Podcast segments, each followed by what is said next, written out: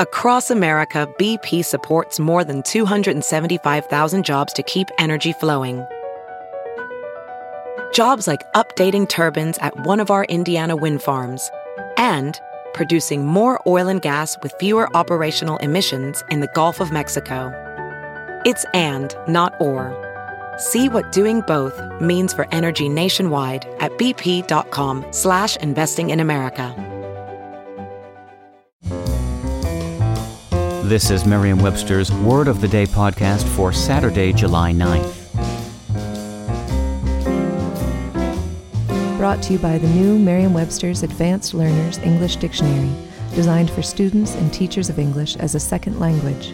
Learn more at learnersdictionary.com.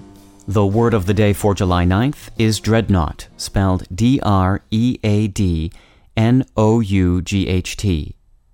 Dreadnought is a noun that means a warm garment of thick cloth. Also, it means the cloth itself. It can also mean a battleship, or one that is among the largest or most powerful of its kind. Here's the word used from a This Day in History article by the Associated Press. In 1941, the German battleship Bismarck sank the British dreadnought HMS Hood in the North Atlantic, killing all but three of the 1,418 men on board. Fear nothing. That is essentially what dread plus nought means. The name might seem a strange one for a garment, but if you consider that dreadnoughts were worn on board ships, you can appreciate the colorful name perhaps as much as the seafaring men must have appreciated the thick protection dreadnoughts offered from the elements. The clothes and the cloth, first called fearnought in the late 18th century, came long before the battleship.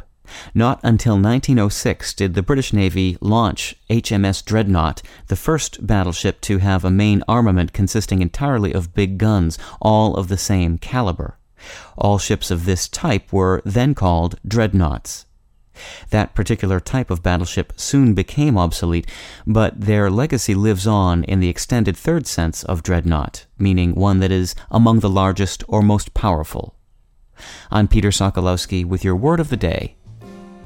Visit the all new learnersdictionary.com, the ultimate online home for teachers and learners of English. A free online dictionary, audio pronunciations, custom study lists, and interactive exercises are available now at learnersdictionary.com.